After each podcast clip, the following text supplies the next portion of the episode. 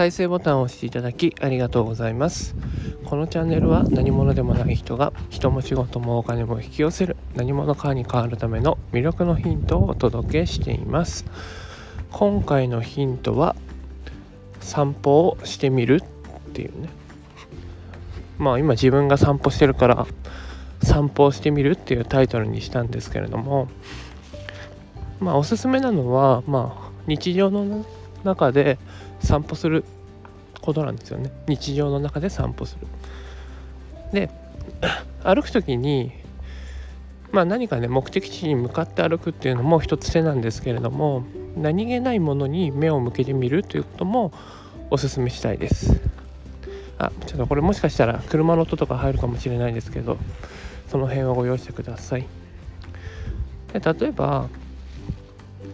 こう歩いている時にな不思議なものを見つけたみたいなね。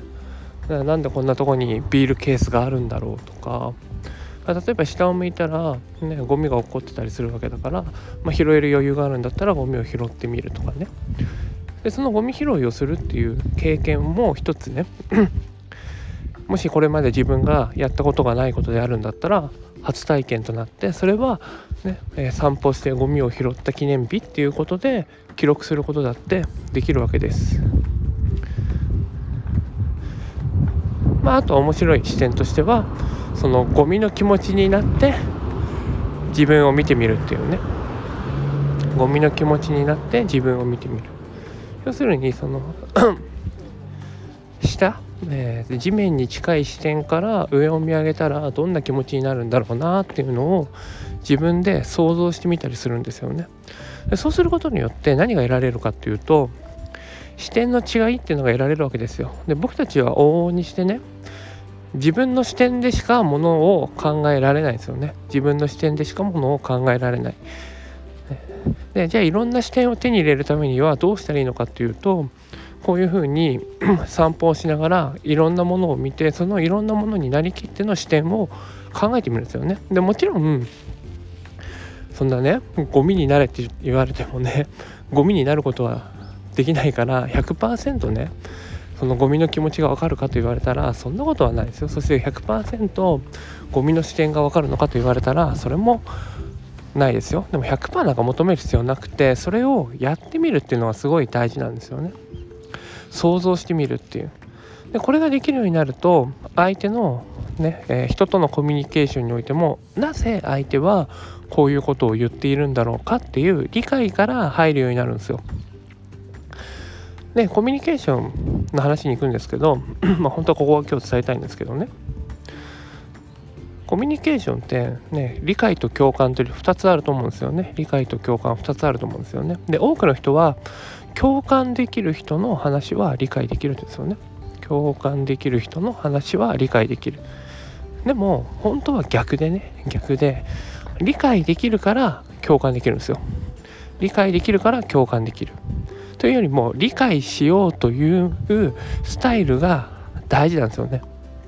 理解するというスタイル。だ ね、えー、自分との価値観が合わない人の話を聞くことほどね苦痛なものは結構ないと思いますよ、ね、苦痛だと思いますよでもそれでもですよそれでもなんで相手はこういう視点に立って話をしているんだろうとかねなんで相手はこういうことを考えているんだろうって理解をすることを通じてあなるほどねっていうでそこから先に共感を自分の内側から起こすんですよ。ね、よく共感共感って言いますけどほとんどの場合は外側から来る共感。ね、まあさっきも言いましたけど人間は自分の視点でしかものを見ないから自分の価値観に似た人には共感できる。でも自分の価値観に沿ってない人は全く共感ができない。敵だ攻撃しろみたいなね。そうすると攻撃し始めると人間の脳はドーパミンを発するんでね。どんどんどんどんさらに攻撃を強くしていくっていうそういう傾向が強くなるわけですよね。昨今の時代、ね、攻撃性攻撃的な人が強くなったのは何でかっていうともう本当にこれね視野が狭くなってる。視点が狭くなってる。じゃあそれは何でそうなったのかっていうとこれは間違いなくネットの影響ですよね。例えば Amazon でねおすすめの商品っていうね一つ商品買うと他の方はこんなことをこんなものを買っていますとか過去のあなたのね注文からのおすすめみたいなのが出てくるわけじゃないですか。それって過去の自分の価値観ですよね。でそれに強いものがどんどんどんどん提示されるわけ。でそうするとそれを買っていると何が起こるかっていうと視点がどんどんどんどん狭くなるんですよね。だから視点を広げるという練習をしなければしなければいけないんですよ。意図的にね。能動的に。主体的に。じゃあその主体的に、え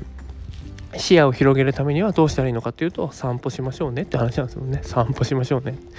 で散歩していろんなものを見るんですよ積極的に。いろんなものを見る。だゆっくりゆっくりっていうのがポイントでね。散歩の歩く速さなんてそんな速くないじゃないですか。ね。だからゆっくりでいいからゆっくりいろんなものを見る。下を見たり左を見たり右を見たり上を見たりっていうね。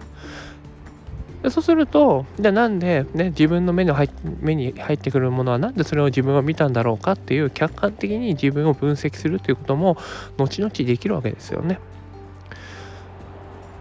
ということでね、まあ、このね理解をする相手を理解するために視野を広げる視野を広げるために積極的にゆっくり散歩をするということをぜひねやってみていただけたらなと思います。まあ時間あると思いますんでね。というより時間がある時にやるんじゃなくて時間は作ってやるもんですからね。時間作ってやるもんですから10分でもいいから15分でもいいからゆっくり歩いていろんなものを、まあ、上を見上げたり左を見上げたりねいろんなものを見てみるというね。ということをぜひやってみてください。はい、今回短いですけれども以上になります。ありがとうございました。